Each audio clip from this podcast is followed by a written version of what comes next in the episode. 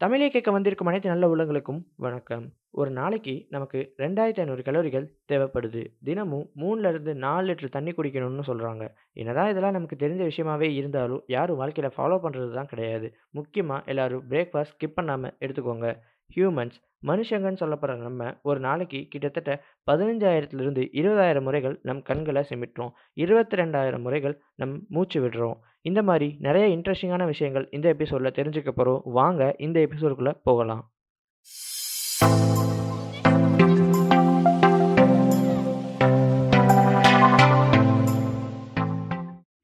யுஎஸோட போன வருஷ ஆய்வின்படி சராசரி மனிதனோட ஆயுட்காலம் 79. இந்த 79 ஆண்டுகள்ல 3ல 1 பங்கு அதாவது 25லிருந்து 30 ஆண்டுகள் நம்ம தூங்கிக்கிட்டே தான் இருக்கோம்னு சொன்னா, உங்களால நம்ப முடியுமா? நம்ப முடியலனாலும் அதுதாங்க உண்மை. இன்னும் நெறைய கேள்விப்படாத தகவல்கள நான் கடைசில சொல்றேன். அதுக்கு முன்னாடி வாங்க இன்னைக்கு டாபிக்க பத்தி பாத்துறலாம். என்ன வாழ்க்கடா அது நான் வாழ்க்கடா இது. என்ன வாழ்க்கடா லைஃப் வாழ்க்கை. நம்ம வாழ்க்கையை பற்றி தான் இப்போ பார்க்க போகிறோம் வாட் இஸ் லைஃப்? இந்த கேள்வி எல்லாரும் எப்பயாச்சும் ஃபேஸ் பண்ணியிருப்போம். ஒன்று நம்ம தனியாக இருக்கும்போது யோசிச்சிருப்போம். இல்லை நம்ம கிட்ட யாராவது கேட்டிருப்பாங்க. இப்போ நானே உங்ககிட்ட வந்து வாட் இஸ் லைஃப் அப்படின்னு கேட்டேன்னா, நம்மளோட பர்பஸை ஃபுல்ஃபில் பண்ணுறதுக்காண்டி கோல்ஸை அச்சீவ் பண்ணுறதுக்காண்டி சந்தோஷமாக வாழ்கிறதுக்காண்டி மற்றவங்களுக்காண்டி வாழணும். அதுக்காண்டி வாழணும், இதுக்காண்டி வாழணும், வாழணும்னு பல பேர் பல காரணங்கள் சொல்லி கேள்விப்பட்டிருப்பீங்க. ஆனால் யாராலையுமே இதுதான் வாழ்க்கையோட உண்மையான அர்த்தம். இதுதான் வாழ்க்கையோட உண்மையான பர்பஸ்னு எக்ஸாக்டாக சொல்லிட முடியாது.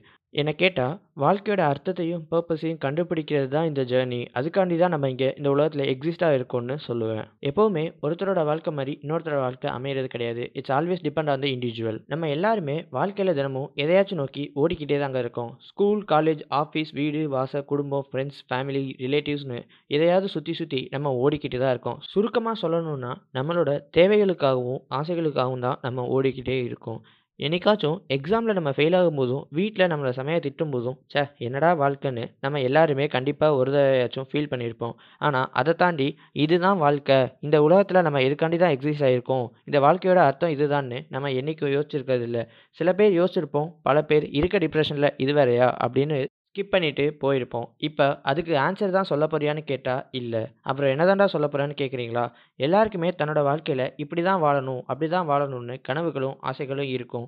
சார்லி படம் பார்த்த எல்லாருக்குமே, சே நம்மளும் இண்டிபெண்ட்டாக அடுத்தவங்களுக்காக வாழ்கிற ஒரு வாழ்க்கையை வாழணும். அல்லது உலகத்தை எக்ஸ்ப்ளோர் பண்ணுற மாதிரி ஒரு வாழ்க்கையை வாழணும்னு ஆசைப்படுவோம். ஆனால் நம்ம அம்மாவுக்கு சின்ன சின்ன ஹெல்ப் கூட பண்ண மாட்டோம். அவங்க கோவத்தில் பேசுகிற ஒன்று ரெண்டு வார்த்தையை கூட பொறுத்துக்க மாட்டோம்.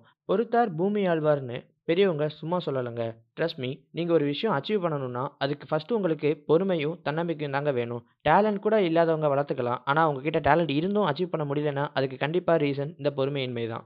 ஸோ வீட்டில் அம்மா திட்டுறாங்களா, அவங்க கிட்ட கோவப்படாதீங்க. பொறுமையாக இருங்க. பெற்றவங்ககிட்ட இருக்கிறதுல பாதி அளவுக்கு கூட ஸ்ட்ரெஸ்ஸும், டிப்ரெஷனும் நம்மக்கிட்ட இருக்கிறது இல்லை இருந்தாலும் அதிகமாக கோவப்படுறது என்னமோ நம்ம தான். ஒரு விஷயம் பெற்றவங்க சொல்கிறாங்கன்னா அது நம்ம மேலே இருக்க பாசமும், அக்கறையினால தான் சொல்கிறாங்க சொல்கிற விதம் மாறுபடலாம். ஆனால் அதோட நோக்கம் நம்மளோட நன்மைக்காக தான் இருக்கும். உண்மையிலேயே நீங்கள் ஒரு தப்பு பண்ணியிருந்தீங்கன்னா, ஃப்ராங்காக போய் சாரி சொல்லிடுங்க ஆர் ஜஸ்ட் போய் அக்செப்ட் பண்ணிடுங்க என்னோட மிஸ்டேக் தான்னு. அக்செப்டன்ஸ் நம்ம வாழ்க்கையில் ரொம்பவே முக்கியமான விஷயம். எப்போயுமே ஒரு தப்புக்கு ஒரு காரணம் மட்டும் இருக்கிறது இல்லை அது கூட பல துணை காரணமும் இருக்குது. பிள்ளைங்க கோவப்படுறாங்கன்னா, அதுக்கு பெற்றவங்க புரிஞ்சுக்காததும் ஒரு காரணம் தான். பையன் என்ன பண்ணுறான் பொண்ணுக்கு என்ன ஆசை, எதுவுமே தெரியாமல் தான் இப்போ நிறைய பேரண்ட்ஸ் இருக்காங்க. எல்லாரும் சொல்கிற மாதிரி எங்கேயோ இருக்க என்னோட வாய்ஸை நீங்கள் இருக்க இடத்துலேருந்து கேட்க வைக்கிற இந்த டெக்னாலஜி தான் உதவி செஞ்சாலும், ஒரே வீட்டில் இருக்க நம்மளை பிரித்து தான் வச்சிருக்கு. பெற்றவங்க உங்கள் பிள்ளைங்களோட ஆசைக்கும், கனவுக்கும் மதிப்பு கொடுங்க நீ எதுக்குமே லாய்க்கு இல்லை உன்னால் எதுவுமே சாதிக்க முடியாதுன்னு சொல்லாமல் அவனுக்கு ஒரு வாய்ப்பு கொடுங்க அவனை விட எப்பவுமே உங்களுக்கு தான் நிறையா தெரிஞ்சிருக்கும். அதனால் அவனுக்கு தைரியம் கொடுங்க நல்லதாக கெட்டது சொல்லிக் கொடுங்க அப்போ அவன் சாதிச்சு காட்டுவான். இங்கே திறமைக்கு பஞ்சம் இல்லைங்க ஆனால் வாய்ப்புக்கு தான் பஞ்சம். 140 கோடி பேர் இருக்க இந்த நாட்டில் இன்னைக்கு ஒருத்தனோட கஷ்டத்தையும், கவலையும் கேட்க ஆள் இல்லை அப்படியும் ஒருத்தன் கேட்டு அதுக்கு அட்வைஸ் பண்ணுறான்னா வந்துட்டாண்ட பெரிய சமுத்திரக்கணின்னு மீன் போட்டும், ஸ்டேட்டஸ் போட்டும் வாழ்ந்துகிட்டு இருக்கோம். என்றைக்கும் யாரையும் துச்சமாக எண்ணாதீங்க. யாருக்காச்சும் உங்கள் உதவி தேவைப்பட்டுச்சுன்னா, தயங்காமல் செய்யுங்க. ஒருத்தன் ஒரு தப்பு பண்ணுறான்னா அதுக்கு என்னைக்குமே துணை போகாதீங்க. அதை திருத்துங்க. என் வாழ்க்கையில் ஏன் இப்படி நடக்குது? அவன் அவன் நல்லா இருக்கான். நான் மட்டும் ஏன் இப்படி இருக்கேன்னு ஃபீல் பண்ணாமல் அவன் ஏன் நல்லா இருக்கான், நம்ம ஏன் இப்படி இருக்கோன்னு யோசிங்க. என்ன தப்பு பண்ணுறோன்னு பார்த்து அதை சரி பண்ணுங்க. அப்பதான் நீங்களும் நல்லா இருக்கலாம். வாழ்க்கை என்பது நம்ம வாழ்கிறதுக்காக தான். அதை உங்களுக்காக வாழுங்க. அடுத்தவங்களுக்காக வாழாதீங்க.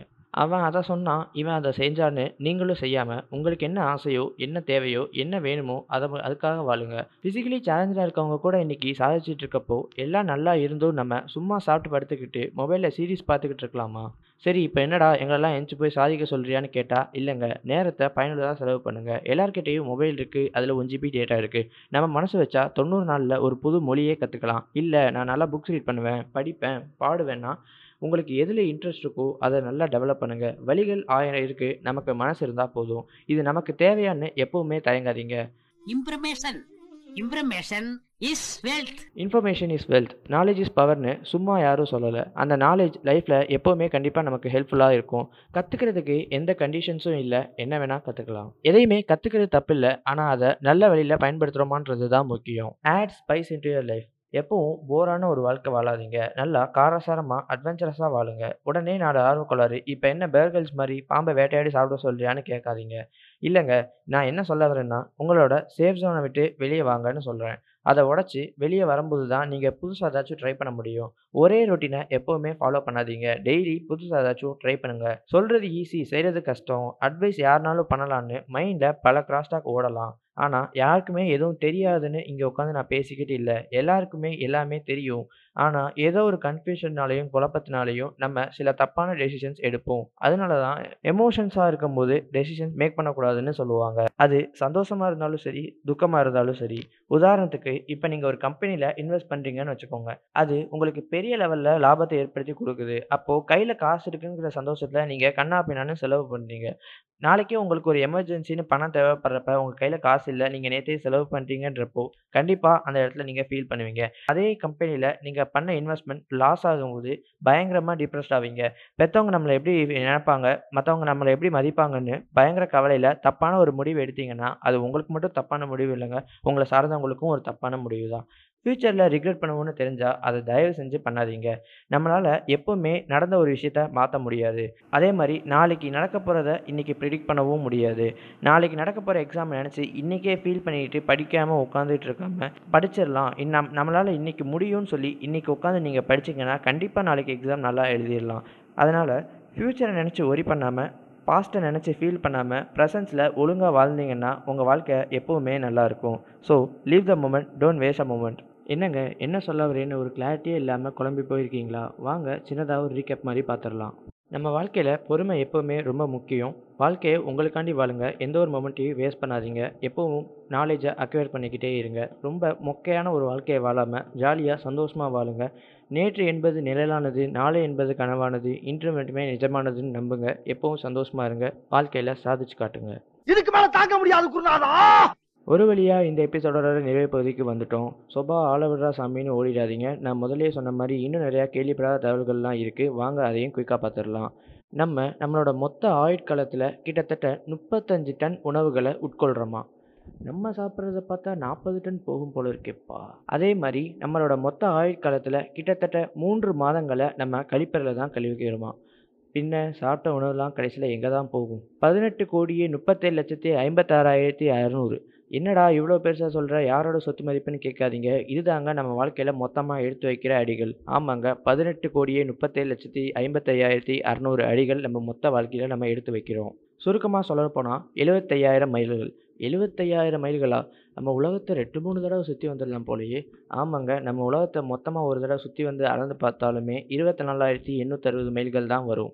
இந்த எபிசோட் கண்டிப்பாக உங்களுக்கு உதவிகரமாக இருந்திருக்கும்னு நான் நம்புகிறேங்க இதோட நான் நிறுத்தப் போகிறதில்ல கண்டிப்பாக தொடர்ந்து நான் கற்றுக்கிட்டே தான் இருக்க போகிறேன் நீங்களும் கற்றுக்கணும்னு விருப்பப்பட்டீங்கன்னா, தொடர்ந்து என்னோட இணைந்திருங்கள். இன்னொரு இன்ட்ரெஸ்டிங்கான டாப்பிக்கோட அடுத்த எபிசோடில் நான் வந்து உங்களை சந்திக்கிறேன். அது வரைக்கும் எல்லாருக்கும் பெரிய டாட்டா சொல்லிட்டு நானும் கிளம்புறேன். நீங்களும் கிளம்புங்க. நன்றி, வணக்கம்.